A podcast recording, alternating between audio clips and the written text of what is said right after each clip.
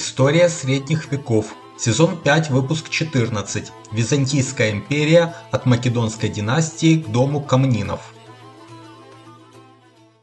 Здравствуйте, меня зовут Валентин Хохлов.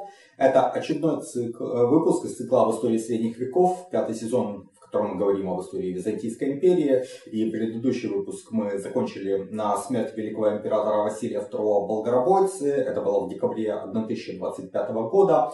И хотя живы еще представители Македонской династии, еще тридцать лет они будут э, на троне, но времена меняются. И вот в этом выпуске мы проследим эволюцию империи от э, Македонской династии к следующему э, дому, дому э, Комнинов. Прежде чем перейти к этому выпуску, э, я напоминаю, что продолжается длящаяся с две тысячи четырнадцатого года война, которую Путин развязал против Украины, с аннексией Крыма, с оккупацией частей Донецкой и Луганской областей. С декабря две тысячи двадцать второго года идет полномасштабное вторжение, сотни тысяч солдат, тысячи танков, сотни самолетов, постоянные обстрелы крылатыми и баллистическими ракетами. Во всем этом, ну, ужасе, можно сказать, живет моя страна, и я, в общем-то, был вынужден покинуть свои родные места и до сих пор не там, до сих пор в таком временном жилье. Но, в принципе, если у вас есть возможность и желание поддержать мой проект, то подписывайтесь на мой канал YouTube, становитесь его мемберами, Вал Хохлов, э и присоединяйтесь к моему сообществу на сайте Patreon, patreon точка com, касая ВАЛ, подчеркивание K H O K H L O V. Э ну, это абсолютно по желанию, это подписка там может быть от одного доллара, в принципе, это скорее такой, конечно, символический шаг, но символические шаги тоже для меня важны, что я вижу, что я это делаю не зря, не только для себя, но и кому-то еще это также нужно. Ну, а возвращаясь к этому выпуску, Василий второй не был женат, у него не было детей, но у него был младший брат Константин восьмой, и на декабрь две тысячи двадцать пятого года ему было шестьдесят семь лет. Ну, может быть, шестьдесят восемь, там, то не, точно не считал, но порядка шестидесяти семи лет. И номинально он находился на троне с девятьсот шестьдесят третьего года, то есть почти всю жизнь, э, со смерти своего отца Романа второго. Но реальной власти, э, конечно же, Константин все эти годы не имел, потому что сначала там правил Никифор Фока, потом Иоанн Самисхий, и вообще братья как бы номинально только сидели на троне. Но потом Василий второй э, как бы получил реальную власть, а его младший брат находился в тени старшего. Видимо, братья между собой хорошо ладили, то есть никаких упоминаний о том, что там между ними были раздоры, я не видел. Константин жил себе такой светской жизнью, он был любитель перов, любитель охоты, то есть жил в свое удовольствие, в государственные дела не вмешивался, а старший брат ему, соответственно, наверное, ни в чем не отказывал. И вот когда в шестьдесят семь лет на голову Константина свалилась царская власть, императорская власть, то он не имел ни сил, ни желания заниматься делами государственного управления, к тому же талантов у него особых, по всей видимости, к этому не было. В целом правление продолжалось по инерции, только вместо команды Василия второго Константин восьмой стал назначать на ключевые посты своих товарищей по там, пирушкам и развлечениям. И качество государственного управления стало падать, там появились восстания, восстал Никифор Комнин на востоке империи, но его мятеж подавили, и Константин восьмой на самом деле проявил достаточно большую жестокость к знати, которая там была им недовольна. Ну, например, Никифора Комнина и семерых его сообщников ослепили. Но в остальном больших происшествий в годы царствования Константина не было, и он мирно скончался пятнадцатого ноября две тысячи двадцать восьмого года. Он был женат, у него были только дочери, три дочери, старшая ушла в монастырь, а две младшие вот будут на исторической сцене. Но они были уже не молодые, барышни им было под пятьдесят, старшие, наверное, около пятидесяти, младшие там где-то сорок семь, плюс-минус лет. Они жили при дворе все эти долгие годы, но Василий второй не давал им выйти замуж, и поэтому вот они так состарились, детей, естественно, не было.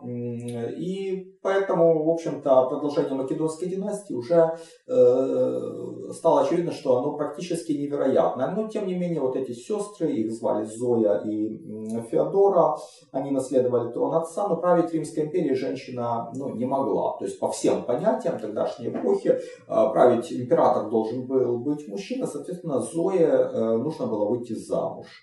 И она нашла себе мужа еще при смерти вот отца, когда тот уже был очень плох. Выбор пал на Романа Аргира. Он был женат, но его там спешно развели, там все патриарх быстренько реализовал, так что венчал его с Зоей, и вот этот Роман Аргир стал императором Романом Третьим. Он был человеком тщеславным и ограниченным. Какое-то время он ожидал, что Зоя еще может родить наследника в пятьдесят лет, но потом вот понял, что нет, уже она стара для этого. Он охладел к супруге, отношения между ними, ну, ухудшились, начались раздоры. А в это время реальной властью, ну, таким государственным управлением ведал очередной временщик, евнух Иоанн Арфанаторф, Арфанатров, прошу прощения. А, вот. И с тысяча тридцать первого года он сосредоточил в своих руках, в общем-то, все нити управления империей. У него был младший брат, ну, насколько я понимаю, младший, я там... их возраст не уверен, что правильно знаю, но, э, в общем, его брат Михаил, он был молод, соответственно, я думаю, что он был младше, чем Иоанн, и он был красив, Михаил. Э, поэтому императрица им увлеклась, и в тысяча тридцать третьем году она начала подтравливать своего вот супруга, а потом еще его как-то она приказала утопить. Ну, его там, в общем, вроде бы не до конца утопили, но так притопили, что ему как бы было уже очень плохо, ну и он вскоре скончался. А может быть, и утопили его. Ну, то есть, тут есть разные версии. Но, как бы, Зоя хотела смерти мужа и добилась этой смерти. Роман Третий умер в апреле тысяча тридцать четвёртого года. Но еще несколько слов о его правлении. Единственное, что он реализовал за те годы, которые он был при власти, а это, ну, пять лет, считайте, с небольшим, это попытка осуществить кампанию военную против арабов. То есть он пытался подражать Никифору Фоке и Анасимискию. И, в принципе, исторические параллели некоторые были между ним и там Никифором Фокой, но только Роман не обладал военными талантами этого прославленного полководца. Ну и он повел свое войско на Алеппо и потерпел там поражение, причем там был довольно-таки ощутимый разгром. Арабы разбили византийское войско, оно побежало, император тоже там чудом он спасся, потому что его телохранители даже его покинули, но он тоже там бежал. И где-то уже в районе какого-то византийского города, куда он бежал, его нагнал такой военачальник, не очень крупный, ну, как бы не первой величины на то время военачальник, но он нам понадобится. Его звали Георгий Маниакис. Он был армянского происхождения. На самом деле вот этот суффикс «с», его часто опускают, и поэтому называют его также «маниак». Но слово у нас неблагозвучное, на самом деле я не уверен, что, как бы, если я буду его так называть, то у вас может сложиться впечатление, что он был какой-то психопат. На самом деле он человек был вполне, ну, психически здоровый, хотя и довольно амбициозный и специфический, поэтому я его буду называть полным именем Маниакис. И, ну, правда, есть версия, что он не армянского, а турецкого происхождения, но какого-то восточного, в общем-то, для империи. И это был человек громадного роста, чудовищной силы, и, и он был хороший военный лидер. Вот такой именно мощный человек, там, с трубным глассом, который там мог за собой повлечь воинов. И вот он нагнал императора бегущего и сказал, что типа, ну, давайте мне, доверьте бразды правления военного, и я там что-то попытаюсь исправить после этого разгрома. А в руки арабов попал еще императорский обоз. Ну, Роман Третий Маниакису командование дал. Маниакис достиг довольно там ощутимых успехов. По-моему, он отбил этот обоз в итоге, или, по крайней мере, его часть у арабов. Он успешно действовал в Северной Сирии, ему удалось вернуть под руку империи некоторые из городов, которые были в результате этого поражения утрачены. Так что вот этот Маниакис появляется как раз в правлении Романа Третьего. Ну а в апреле тысяча тридцать четвёртого года Роман Третий то ли убит, то ли умер, и к власти приходит любовник Зои Михаил четвёртый Пафлагон или Пафлагонский. Ему около двадцати четырёх лет, то есть, в общем-то, молодой человек, намного моложе Зои, которая уже за пятьдесят. И происходил он из Пафлагонии, откуда, в общем-то, его прозвище. Рода он был незнатного, ну, там, в общем-то, все семейство было, соответственно, и его брат Иоанн, вот этот евнух, и там еще были братья. Ну вот, род незнатный, но сам Михаил человек такой хитрый, циничный, по всей видимости, Иоанн тоже. То есть такие пронырливые.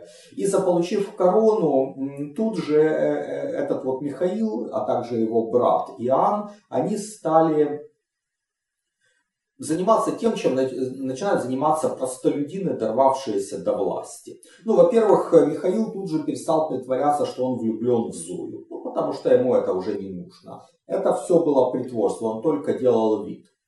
А, ну, а его брат Иоанн, вот этот евнух, который, в общем-то, держал бразды правления империи, и, по крайней мере, дворец он контролировал, он сделал так, что Зоя оказалась изолирована в своих там апартаментах, в своей части дворца, и, в общем-то, не могла уже ничего поделать. И далее вот эти вот братья, дорвавшись до власти, стали делать то, что делают все те, кто из грязи в князи попал.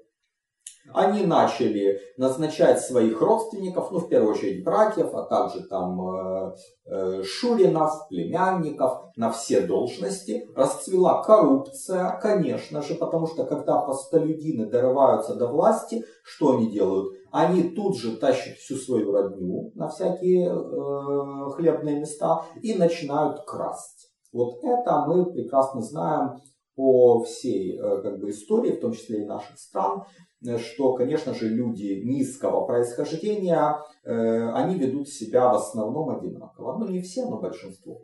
Э, ну, и, например, одного брата вот эти вот э, Михаил и Иоанн назначили править в Сирию, другого в Болгарию, Шурина, э, которого звали Стефан, назначили командовать флотом. У богатейшего такого человека империи Константина Даласина отобрали имущество и отдали одному из своих братьев. Ну, то есть, как Путину Ходорковского ЮКОС отобрал в свое время. Да. Ну и этот Константин Даласин, кстати говоря, конечно же, стал ожидаемо их оппонентом и поднял восстание в тысяча тридцать восьмом году. Но эти вот пафлагонские братья держались довольно крепко. В том же тысяча тридцать восьмом году Михаил четвёртый отправил э, наиболее видного из тогдашних полководцев э, Маниакиса на юг Италии с целью захватить Сицилию. Э, именно тогда там созрел союз между лангобардским князем э, Салерно-Гвемаром, у которого на службе были тогда норманны, и империей. Мы об этом подробно говорили в выпуске номер двадцать пять первого сезона. Я отсылаю вас туда. Там вот, в общем-то, о событиях в Южной Италии и на Сицилии рассказано. То есть Маниакис действовал довольно успешно, он взял Мессину, потом он взял Сиракузы, где как раз один из нормандских рыцарей отличился. Но потом ожидаемо возник конфликт между Маниакисом и адмиралом Стефаном, потому что Стефан стал ревновать к славе Маниакиса. Он своим вот родственничкам, императору, нашептал, что типа Маниакис что-то пытается там бунтовать. Или там у него амбиции какие-то чрезмерные. И Маниакиса отозвали в Константинополь и бросили в тюрьму. Но Стефан был человеком бездарным, и, и в общем-то, после того, как Маниакиса убрали от командования в Сицилии, византийцы там потерпели поражение, арабы у них отбили все, что ранее византийцы захватили, и, и все. А еще и Михаил четвёртый неумную политику проводил в отношении лангобардов, и таким образом и поссорился с ними, и в итоге тот же Гвемар и норманны на его службе стали разорять катапанат Бари, ну то есть Апулию. Ну а Михаил четвёртый, он был еще молодым довольно человеком, ему еще, наверное, не было и тридцати. Он в конце тридцатых годов одиннадцатого века заболел довольно серьезно, там он был на Афоне, там его вроде как бы монахи исцелили, хотя, скорее всего, не до конца, но что-то ему стало полегче, он еще отправился в Болгарию повоевать, и довольно, кстати, успешно он там повоевал, но когда вот ему ухудшилось его состояние здоровья, то его братец Иоанн, вот тот самый евнух, да, который фактически правил империей, он озаботился тем, чтобы власть осталась в руках их семейства. И подумал, кому бы передать эту власть. И там настоял на том, чтобы Михаил четвёртый установил своего племянника Михаила Калафата. Это, кстати говоря, сын вот того адмирала Стефана, о котором речь шла чуть выше. Так вот, этому Калафату дали сан Кесаря. И, и это оказалось, в общем-то, оправданным, потому что э, Михаил четвёртый все-таки его не исцелили. Как оказалось, и он вскоре умер. Это было в декабре тысяча сорок первого года.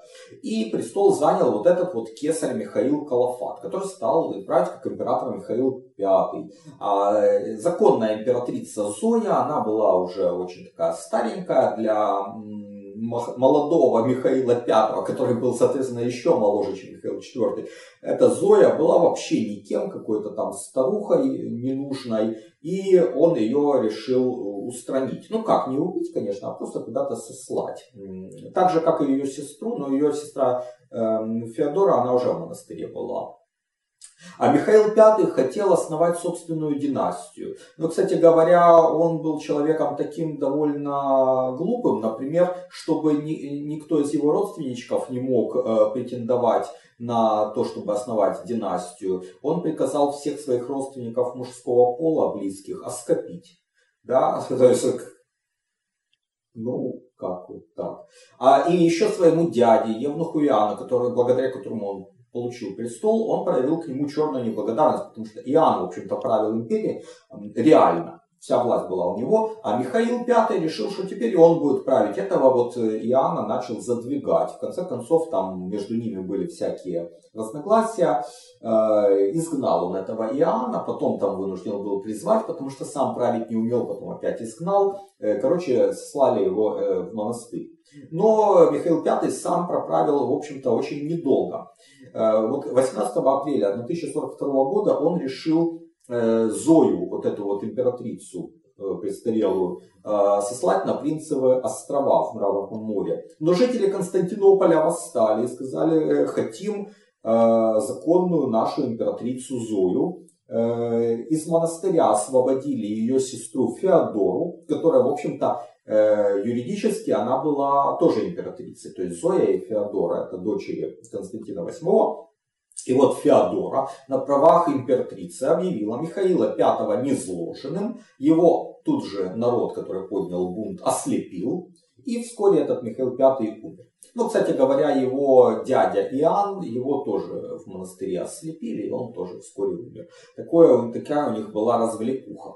Вернули Зою на престол, ну, то есть Феодора тоже правила, но старшая сестра Зоя, она как бы более главная, ее вернули на престол, и она снова ищет себе супруга. Ее выбор пал на Константина Мономаха, которого она знала еще в правлении Романа Третьего. Он вроде бы тоже был ее фаворитом, то есть там вот этот Михаил Пафлагон был главным фаворитом, но Константин Мономах тоже каким-то там фаворитом у Зои на то время был. И поэтому, когда Михаил четвёртый пришел к власти, он этого своего конкурента устранил, он его сослал. И Миха... Константин Мономах э, в правлении Михаила четвёртого и Михаила пятого, он был где-то в ссылке. Зоя его вернула, вышла за него замуж.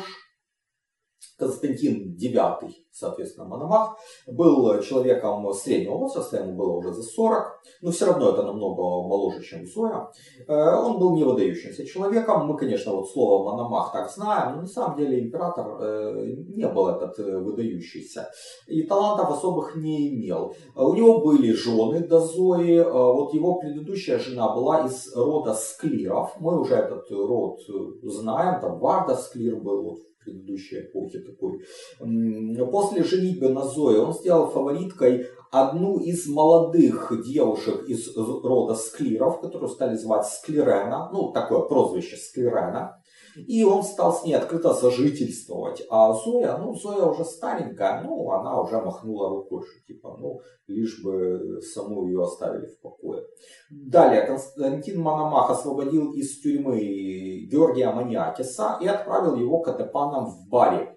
И Маниакис там довольно успешно сумел отстоять Апулию, которую почти захватили уже норманны на службе у лангобардов. Маниакис их там отбил.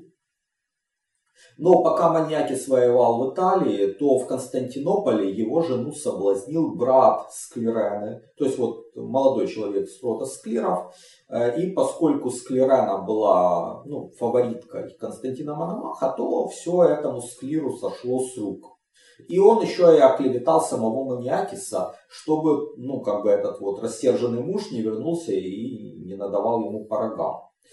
Вот, хотя рога были у самого Маниакиса э, в итоге. Но Маниакиса отозвали в Константинополь, но он помнил, чем прошлое такая, так, такой отзыв в столицу для него закончился, ему опять не хотелось угодить в тюрьму. Поэтому Маниакис находится в Апулии, и он поднял там восстание и объявил себя императором. И действовал он довольно успешно, переправился через Адриатику на Балканы, пошел на Константинополь, но в одном из боев в тысяча сорок третьем году погиб. Далее, еще одно заметное деяние Константина Мономаха, примерно те же годы, оно связано с Арменией. Напомню, что еще при Василии Втором, мы в прошлом выпуске об этом говорили, там было соглашение с царем Аванесом Смбатом э, о том, что Армения отойдет Византии после смерти этого царя. То есть Василий Второй его оставил править, пока он жив, пока ну, Аванес Смбат жив, но после смерти Армения должна перейти в Византию. Ну вот этот царь армянский умер то ли в тысяча сороком, то ли в тысяча сорок первом году, но у него был племянник Гагик Второй, который стал править в этом городе Ани, это столица вот армянского царства Ани, и не отдал это царство Византии. Но византийцы нашли подход к виднейшим представителям армянской знати, в том числе к католикосу. И вот те убедили Гагика, что надо бы отправиться в Константинополь на переговоры с императором. Гагик туда поехал, и там его начали ну, как бы принуждать отдать Армению. Выполнил то соглашение, а Гагик отказывался, тогда его посадили в тюрьму. Ну, он посидел в тюрьме, в конце концов вынудили его отдать Армению Византии, а в обмен ему дали управлять одной из внутренних фем империи. Так, кстати говоря, вот закончилось царство, вот это армянское, это вот Великая Армения, которая существовала там несколько веков. Вот уже около двадцати лет я увлекаюсь историей средних веков, читаю книги и смотрю передачи, а недавно начал и сам создавать видео и подкасты на эту тему. Это мое хобби, и я создаю контент совершенно бесплатно. Но если у вас есть желание и возможность поддержать мой труд материально, то присоединяйтесь к моему сообществу на сайте Patreon. Оно называется по моему имени Вэл Хохлов, Patreon. ком касая ВАЛ подчеркивание КХО КХЛОВ. Не забывайте подписываться и на мой канал в YouTube. Его можно найти также по моему имени Вэл Хохлов. И еще одно событие из царствования Константина Мономаха, это Великая схизма тысяча пятьдесят четвёртого года. Тогда в Константинополе был патриарх Михаил Керуларий, такой человек довольно туповатый, но очень тщеславный, очень гордый. Это мы еще увидим и в этом выпуске. А в это время приехали папские легаты. Там они были недовольны тем, что византийцы как бы там предали папу, папа попал в плен к норманам. То есть там было такое недовольство со стороны папы, и легаты были такие уже заведенные. А у легатов был такой там тоже главный их легат, человек тоже не очень умный и очень гордый. И они с этим патриархом как бы сцепились. Ну, обе стороны проявляли крайнюю нетерпимость, именно вот эти церковники. При том, что сам Константин Мономах был настроен крайне миролюбиво. Он хотел установить хорошие отношения с папой. Но там эти все патриархи, поддерживающие его монахи, начали там всякие шпильки делать в адрес латинской церкви. А легаты, соответственно, начали наезжать на церковь греческую. Ну, правда, у легатов полномочия юридически-то закончились, потому что папа, который их отослал, умер. Но это не помешало им объявить патриарху анафему. А патриарх, соответственно, анафемствовал, по-моему, их. То есть обе стороны друг друга прокляли, выражаясь таким вот более светским языком.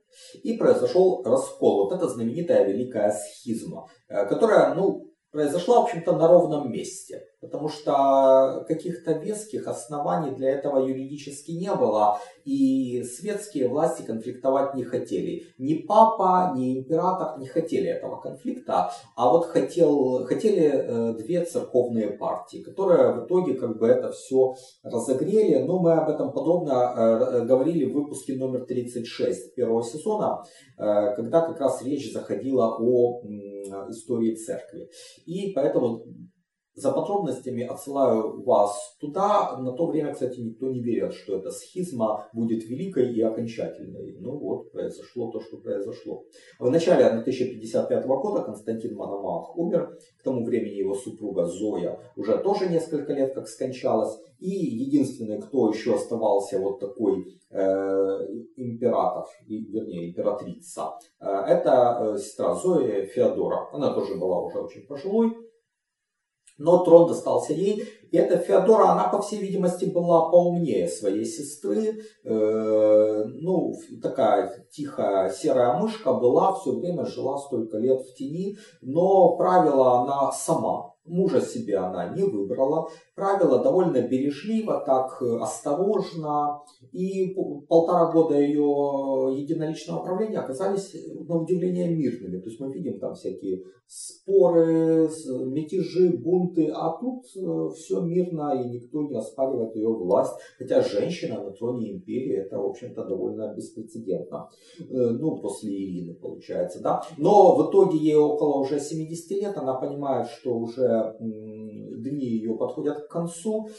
И в августе тысяча пятьдесят шестого года она действительно умирает. Это последняя представительница Македонской династии. На этом этот дом заканчивается. Но, умирая, Феодора выбирает себе преемника. Она назначила преемником Михаила Стратиотика, который взошел на престол как Михаил шестой. Это тоже пожилой человек.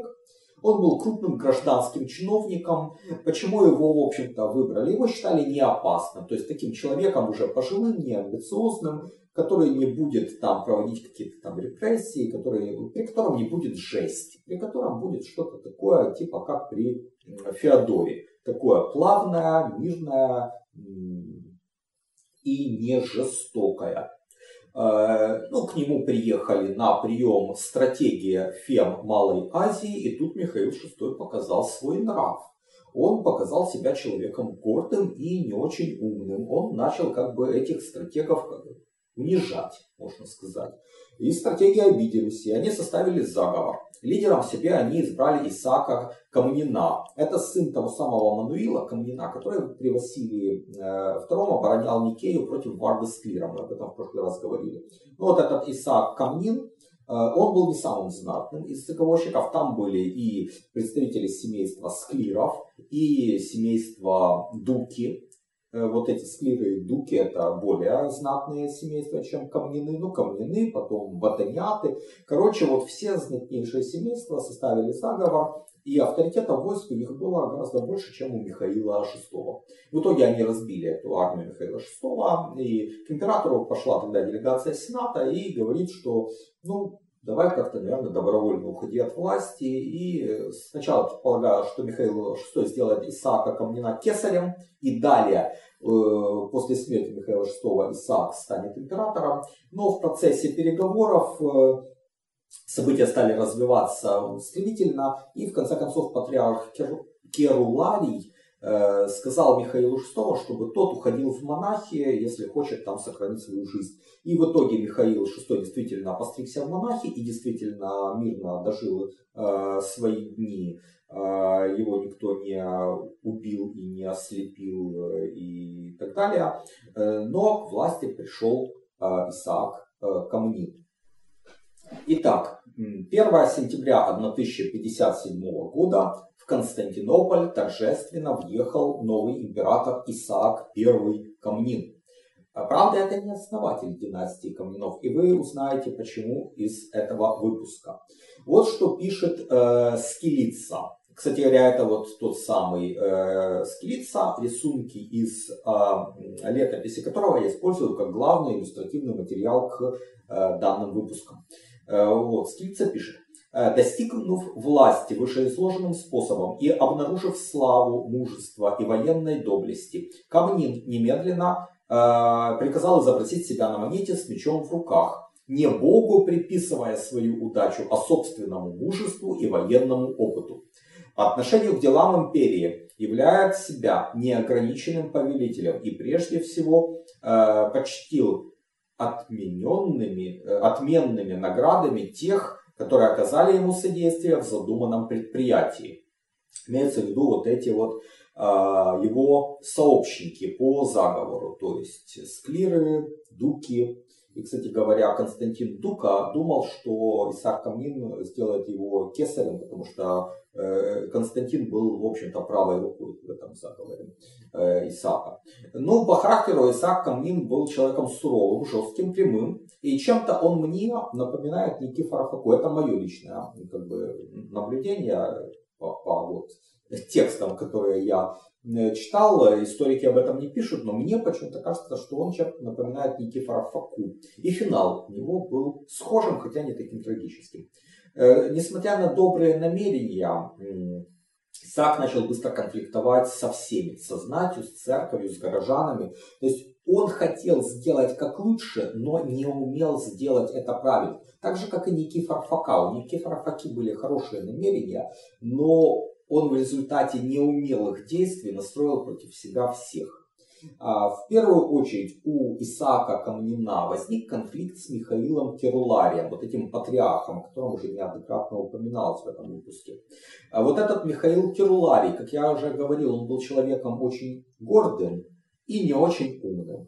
И когда э, Исаак Комнин пришел к власти, Михаил Керуларий решил, что, в общем-то, это он привел к власти. И стал э, чуть ли не пурпурные туфли э, надевать, э, это знак как бы, императорского достоинства, показывая, что он равен императору э, по своей власти. Более того, он Исааку Комнину заявил: «Я сковал для тебя корону, я же могу ее и расплавить». И он начал заявлять о том, что э, церковная власть должна быть выше светской.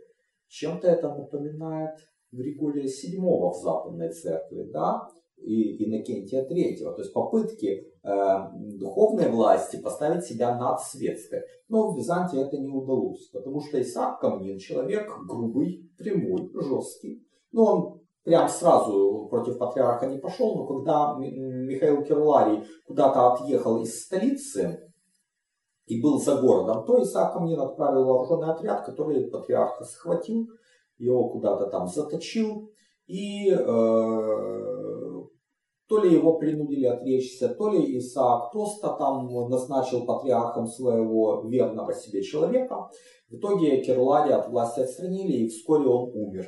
Ну и в его смерти стали винить императора. Ну а Керуларий был человеком популярным, и как бы Исааку, конечно, это повредило. А в тысяча пятьдесят девятом году Исаак Комнин заболел и решил уйти в монахи. То есть он проправил ну, там, два года. Но трон свой он завещал не брату, а коллеге-военачальнику Константину Дуке, о котором мы уже говорили. И вот этот Константин Дука стал императором Константином X с декабря тысяча пятьдесят девятого года. Не совсем понятно, была ли эта передача э, ну, добровольной, потому что у Исаака Комнина был брат, как бы это было более логично. Но в обход этого брата Константин X стал править, и он уж показал себя как ставленник всех недовольных правлением Исаака. Поэтому, может быть, там был какой-то заговор. И Комнинов от власти на то время отстранили. И Константин X начал править так, чтобы как бы удовлетворить желание недовольных предыдущим правлением. И он отменил многие из законов Исаака Комнина, которыми была недовольна знать. Но, но, кстати, у Дуки были определенные основания стать императором после Исаака Комнина, потому что, вот, как я говорил, он в заговоре был правой рукой, и даже подразумевалось, что он станет кесарем и вроде как наследником Исаака. Так что там, в общем-то, нельзя там его обвинять э, во многом. Э, ну, он, э, он пытался усидеть на двух стульях, можно сказать. Ну, хотя нет, так, наверное, нельзя прямо сказать. Но его решения были половинчатыми. То есть Успенский считает правление Константина X прелюдией к краху империи, которую мы еще увидим в этом выпуске. С одной стороны, он стремился побороть сутяжничество и решить проблему с дефицитом бюджета, которая возникла в правлении Исаака. Но, с другой стороны, при нем расцвел непотизм, потому что семейство Дук, оно было очень обширным, и там стали назначать на важные должности своих ставленников, своих родственников. Далее он отдал сбор налогов на откуп, и это порождало, конечно же, грандиозную коррупцию. Против него возникло восстание в тысяча шестидесятом году, но брат Константина Иоанн Дука, который имел ранг кесаря, ну то есть второго человека в империи, сумел подавить этот мятеж.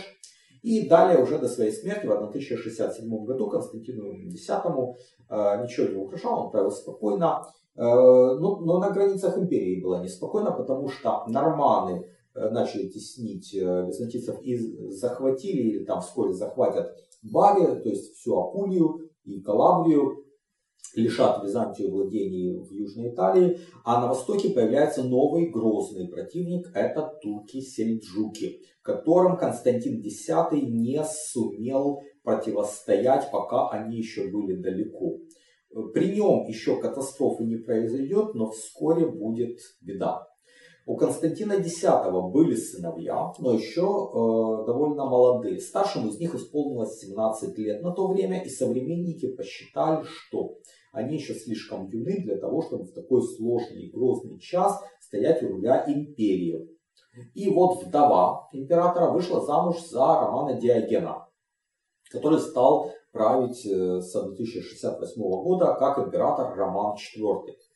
И это тоже напоминает историю Никифора Фоки, напомню, который был знаменитым военачальником. И у, у, там, у императора Романа второго были малолетние сыновья, и его вдова вышла замуж за Никифора Фоку, чтобы тот стал императором и стал править.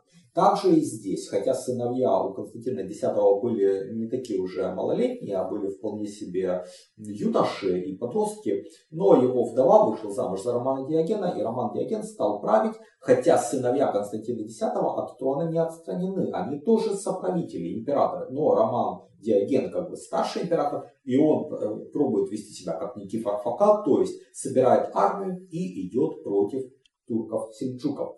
И вот там было несколько таких кампаний, но для нас самое главное это кампания весны тысяча семьдесят первого года. Тогда с большим войском Роман Диоген вышел в Армению. У озера Ван под Манцикертом состоялось генеральное сражение с турками-сельджуками. У Романа Диогена была проблема с семейством Дук, потому что как бы он вроде как отодвинул их от власти. Там же были не только сыновья Константина X, формальные императоры, но и кесарь Иоанн Дука. И, в общем-то, вот многие из военачальников, которые были лояльны семейству Дука, они Романа Диогена предали.